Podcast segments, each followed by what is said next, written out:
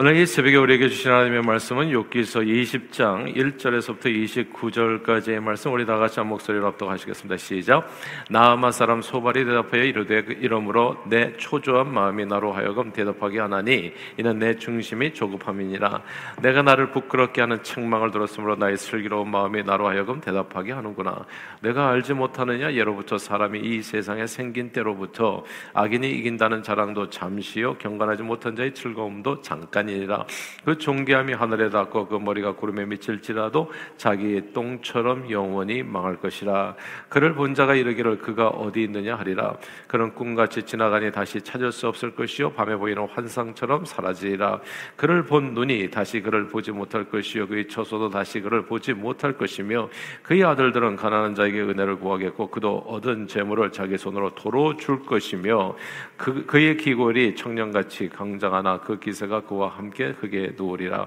그는 비록 악을 달게 여기 혀 밑에 감추며 아껴서 버리지 아니하고 입천장에 물고 있을지라도 그의 음식의 창자 속에서 변하며 뱃속에서 독사의 쓸개가 되느니라.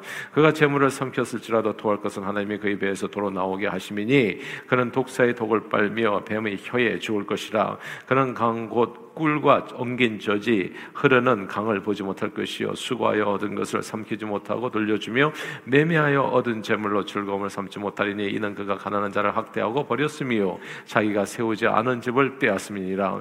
그는 마음의 평안을 알지 못하니 그가 기뻐하는 것을 하나도 보존하지 못하겠고 남기는 것이 없이 모두 먹으니 그런즉 그 행복이 오래가지 못할 것이라. 풍족할 때에도 괴로움이 이르리니 모든 재난을 주는 자의 손이 그에게 임하리라. 그가 배를 불리려 할 때에 하나님의 맹렬한 진노를 내리시니 음식을 먹을 때 그의 위에 비같이 쏟으시리라. 그가 철병개를 피할 때는 놋 화살을 쏘아 꿰뚫을 것이요, 몸에서 그의 화살을 빼낸즉 번쩍번쩍하는 촉이 그의 슬기에서 나오고 큰 두려움이 그에게 닥치느니라.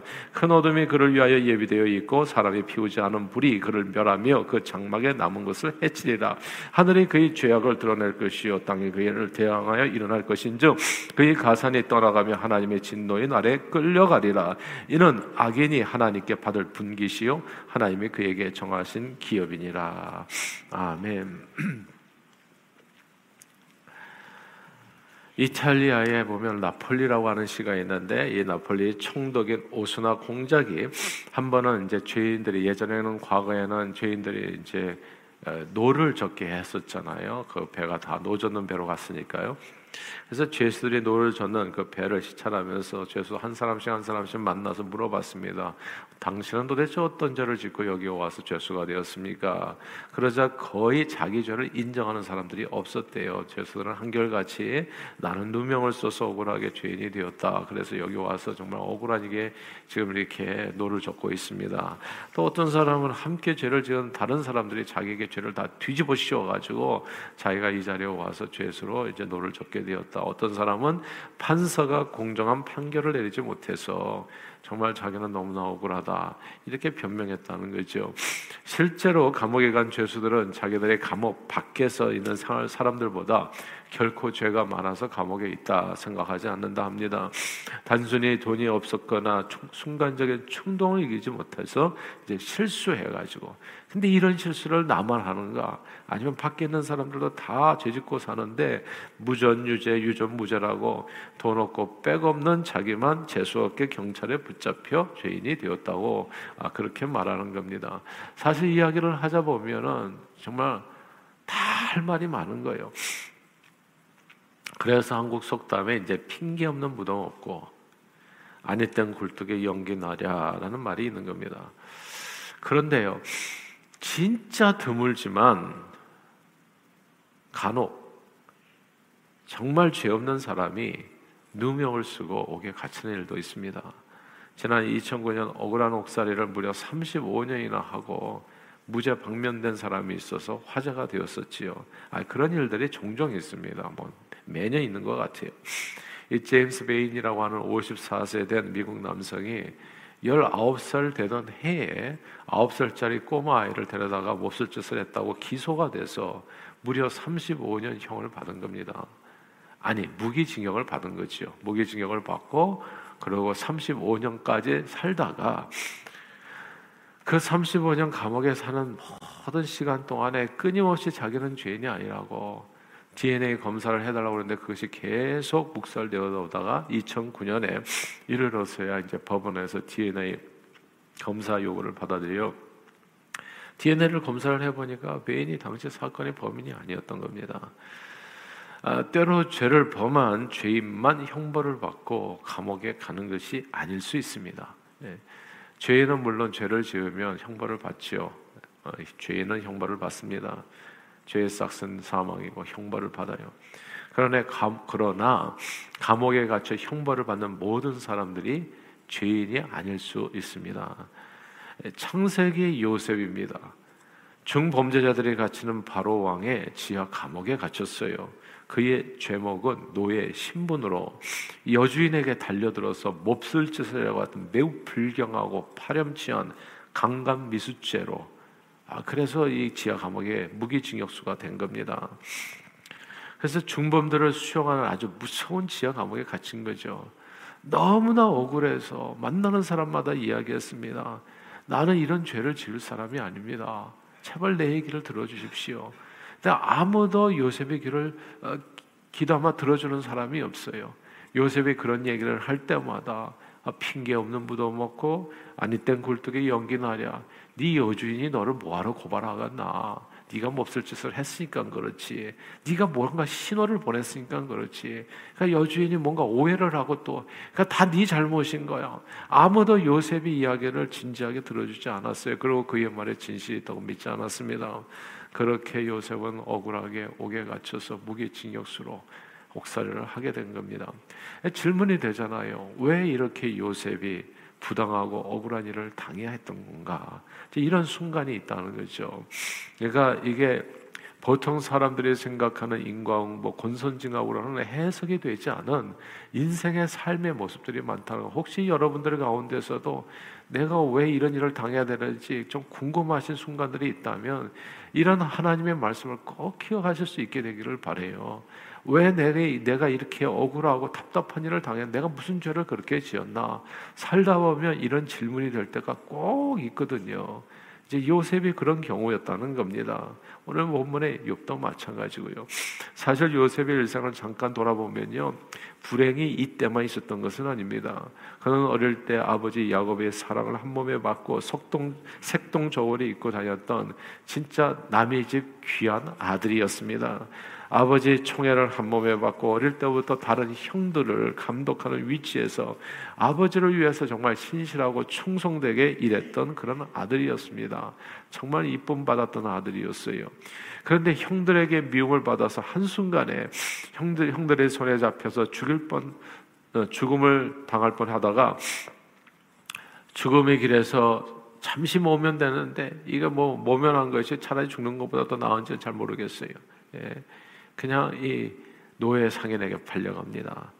이건 정말 요셉에게 당한 너무너무 견디기 힘든 무서운 형벌입니다. 자유인이 그냥 졸지에 노예가 돼버린 거잖아요. 도대체 요셉이 뭘 그렇게 잘못했기에 이런 엄청난 고통을 당해야 되는지 이해하기 어려운 겁니다. 다른 아들들보다 아버지가 더 사랑한 것이, 그러니까 아버지가 편애한 것이 요셉이 당한 이 형벌을 설명해 주는 내용이 되나요? 예. 그렇게 노예가 될 만큼의 큰 죄가 되냔 말이죠. 요셉은 까닭없는 형벌을 계속 받아서 애굽의 노예로 팔려간 것도 너무너무 억울한 일인데 그곳에서도 성범죄자로 진짜 파렴치한 범으로 낙인이 찍혀서 무기징역소가 돼서 지하 감옥에서 썩어가게 된 겁니다. 때로 죄를 범한 죄인이 형벌을 받아 감옥에 가는 건 맞아요. 그러나 죄인이 감옥에 가는 것은 맞지만 감옥에 갇혀서 형벌을 받는 모든 사람들이 다 죄인은 아닐 수 있습니다. 그런데 오늘 본문에서요, 욥의 친구 중 한 사람인 나아마사와 소발은 욥이 자신은 죄가 없다고 항변하는 것을 모두 변명이라고, 뭐 핑계 없는 무덤이냐. 그러니까 이 아니 땐 굴뚝에 연기 나겠냐. 너 틀림없이 죄를 지었다. 너 죄가 있기 때문에 네가 형벌 받는 것이다 라고 욥을 오늘 본문에서 이 20장 1절에서부터 29절까지 욥을 정죄하는 겁니다. 근데 욥을 정죄하는 이 말이 너무나 가슴 아픈 말들을 읽어보면 아시겠습니다만 너무나 듣기에 정말 너무나 가슴 아프고 너무나 힘들게 하는 말들이에요. 이렇게 얘기합니다. 악인의 형통은 잠깐이요, 그는 자기 똥처럼 멸망받을 것이다. 저주합니다. 악인은 독사의 독을 빨고 뱀의 혀에 죽을 것이라고 악담을 하지요. 하나님께서 너에게 맹렬한 진노를 내려 어둠이 네 위에 내릴 것이요, 그의 너의 모든 가산이 그래서 떠난 것이다. 완전히 저주받고 망하는 것이 악인의 분깃이라고 선언한 겁니다. 지금 이렇게 감옥에 갇혀서 죽어가는 참 불쌍한 사람을 두고 그거 다 네가 잘못해서 당하는 형벌이고 너는 완전히 망할 것이다, 이렇게 저주하는 거거든요. 그래서 오늘 본문 한 절만 읽어보십시다. 29절입니다. 욥기서 20장 29절 읽어볼까요? 시작. 이는 악인이 하나님께 받을 분깃이요 하나님이 그에게 정하신 기업이니라. 아멘. 여기서 우리는 악인이 하나님께 받을 분깃이라라는 이 말씀을 주목할 필요가 있어요. 서발도 역시, 그러니까 인간 세상에서 모든 사람들이 가지고 있는 어떤 삶에 대한 평가 기준인 권선징악 그리고 인과응보의 원리로 욥을 정죄하고 욥이 당한 형벌을 설명하고 있는 겁니다. 그러나 감옥에 갇혀 형벌을 받는 모든 사람들이 다 죄인은 아닌 거죠. 게다가 소발의 말은 결정적인 흠이 있습니다, 여러분. 이게 이 소발의 이 정죄에서 결정적인 흠은 저 여러분들이 읽었던 29절 말씀 안에 들어가 있어요. 악인이 받을 분깃이라, 하나님이 악인을 벌하신다라고 하는, 하나님은 악인을 반드시 벌하신다라고 하는 이런 사상입니다. 소발은 하나님을 어떻게 이해하고 있습니까? 악인을 벌 주시는 분으로만 이해합니다. 근데 성경을 보면요, 사실 깜짝 놀랄 만한 말이 있어요. 그래서 성경이 이렇게 얘기합니다. 예수님의 말씀이에요. 하나님께서는 선인과 악인에게 동일하게 비를 주신다고요, 햇볕을 주신다고요, 원수도 사랑하라고 얘기한다고요. 그러면서 이와 같이 너희도 하나님의 완전하신 것 같이 너희도 완전하라 얘기해요. 이거 진짜 깜짝 놀랄 만한 일이에요. 우리가 구약 성경도 그렇고 우리 세상 사람들이 기본적으로 가지고 있는 사상은 뭐냐면, 하나님은 악인은 그냥 얄짤없이 벌을 주시고 선인은 복 주시고, 이런 사상이 권선징악이 있거든요. 선을 행하면 그게 잘 되고, 그리고 악을 행하면 징계를 받고, 이런 사상이 우리에게 있는데, 아이 성경은 우리를 너무나 놀라게 하는 거예요. 하나님은 그 악인도 사랑하신다고요? 그 악인에게도 먹을 것을 주신다고요? 입을 것을 주시고 햇볕을 주시고 담비를 주시고. 그러니까 정말 세상에서 아직도 밥 먹고 사는 사람들이 많잖아요. 그 예수 안 믿어도 빌딩 짓고 사는 사람이 많잖아요. 진짜 놀라운 일이에요. 권선징악이 아니에요. 알고 보면 하나님은 완전하신 하나님, 하나님께서는 성경 말씀입니다. 모든 사람이 구원을 받고 진리에 이르기를 원하시고, 성경 말씀입니다. 하나님이 세상을 이처럼 사랑하사 독생자를 주셨다. 그러니까 하나님의 사랑은 온 세상을 덮고도 남아요.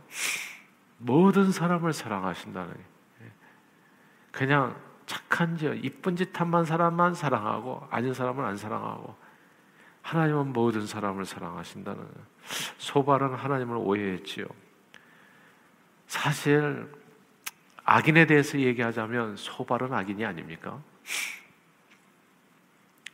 자기가 지금 욥을 정죄할 수 있는 힘을 준 것이 자기가 잘나서, 욥보다 잘나서, 그게 아니죠. 50보 100보 도토리 키재기 뭐 이런 얘기도 알지만, 누가 누구보다도 잘나가지고 나는 내가 이렇게 잘 먹고 잘 사는 것은 내가 하나님 열심히 믿고 그래도 신앙생활하고, 이제 우리가 이제 그런 착각에 빠질 때가 있는데, 사실 그것은 너희 행위에서 난 것이 아니요 하나님의 선물이라고, 행위에서 난 것이 아니기 때문에 아무도 자랑치 못하게 하려 함이라고 사실 은혜로 여기 저와 여러분들이 서 있는 거거든요. 하나님께서 은혜 주셔서 내가 누구보다 잘나서 서 있는 것이 아니라. 소발은 하나님을 오해했습니다. 때로 하나님께서 인생들에게 극심한 환난을 주시는 까닭은 사실 죄를 지은 까닭이라기보다는, 환난은 인내를, 인내는 연단을, 연단은 소망을 이루는 줄을 알게 하기 위함. 요셉은 결국 애굽의 총리가 됩니다. 하나님께서 나를 먼저 보내셔서 온 세상을 권하기 위한 연단의 과정이었다고 그렇게 고백하지요. 그렇게 증언합니다. 그러므로 우리가 이 연단을 받을 때, 환난을 당할 때 우리 마음의 태도가 달라져야 됩니다.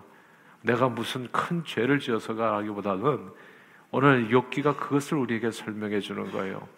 하나님의 선하신 뜻을 온전하게 내 삶을 통해서 나타내 보여주시기 위해서.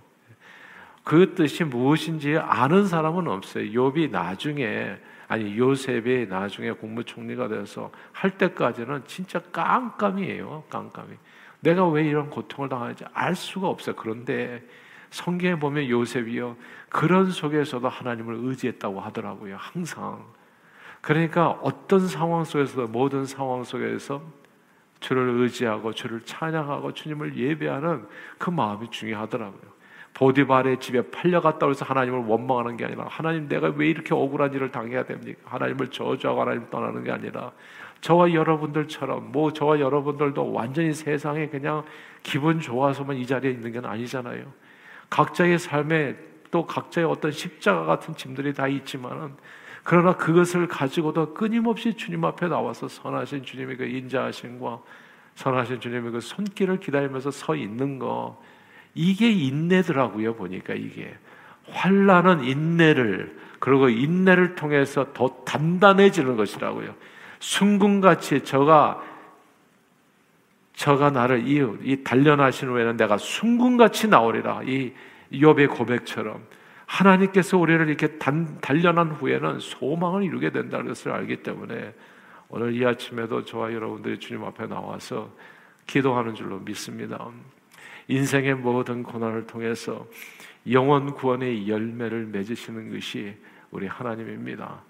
저도 어렸을 때부터 이 삶에 굴곡이 많이 있었죠. 그런데 이게 참 흥미로운 게 뭐냐면, 그런 이게 잘 나갈 때보다도 어려움을 통해서 하나님을 더 깊이 알게 되더라고요. 아마 이렇게 평탄하게 나갔으면은 우리가 교만해졌을지 모르겠어요. 아, 내가 다른 사람보다도 잘나가지고, 내가 신앙생활도 열심히 하니까, 또 인격도 훌륭하니까, 말도 고상하게 하고, 그러니까 하나님께서 복 주시는 겁다, 이렇게 착각할 수 있었을지 모르겠어요. 아, 근데 어려움을 당하면서 그 속에서 끊임없이 나를 낮추시고, 그러니까 우리로 하여금 광야길을 걷게 하신 것은, 정말 줄이고 목마르게 하신 것은 때로 나를 낮추시서 마침내 복을 받게 하려 하심이라고. 정말 인간이 내 힘과 능력과 재주로 살아가는 것이 아니라 오직 하나님의 은혜로 산다는 것을 깨닫게 하기 위해서, 사람이 떡으로만 사는 것이 아니라 하나님 입으로 나오는 모든 말씀으로 산다는 것을 알게 하기 위해서 주신 하나님의 장치들이었다는 것을 후에 깨닫게 되는 겁니다. 그러므로 오늘도 오늘 본문 말씀을 통해서 하나님의 선하심을 믿고 그 안에 거하시는 저와 여러분들이 되시기를 바랍니다. 정말 인생에 저와 여러분을 때때로 속이고 정말 화나게 하고 괴롭게 하고 슬프게 하는 순간들이 있다고 할지라도, 하나님의 완전하심을 믿고 그 완전하심 속에, 그 믿음 속에 거하시면서 주님을 붙들고 예수 이름으로 승리하시는 저와 여러분들이 다 되시기를 주 이름으로 축원합니다. 기도하겠습니다. 하나님 아버지, 고맙고 감사합니다. 오늘도 우리를 불러주시고 말씀을 통해서 때로는 측량할 수 없는 지혜로 우리의 삶을 인도하시는 주님, 그러나 하나님의 선하심과 인자하심과 그 긍휼하심을 믿고 의지함으로, 그렇지요, 사람이 다른 박지라는 원하는 자로 말미암도 아니라 오직 긍휼히 여기시는 하나님으로 말미암음이라고, 오늘 이 아침에도 주님의 사랑과 은혜와 긍휼을 간구합니다. 주여, 저희를 불쌍히 여기시고 하나님 우리 발걸음을 인도하여 하나님 나라의 영광을 위해서 존귀하게 쓰임받는 저희 모두가 되도록, 그러므로 우리로 하여금 환난 가운데도 즐거워하는데 그것은 환난은 인내를, 인내는 연단을, 연단은 소망을 이루는 줄을 우리가 알기 때문입니다. 사랑하는 주님, 주님께서 때로 허락하시는 모든 어려움을 통해서 낙심하지 않게 해주시고, 오늘 본문의 욥처럼 하나님 또 요셉처럼 그 안에서 주님의 그 선하신 뜻을 발견하여 인내로 결실하는 저희 모두가 되도록 우리 믿음을 붙들어 주장해 주옵소서. 예수 그리스도 이름으로 간절히 기도하옵나이다. 아멘.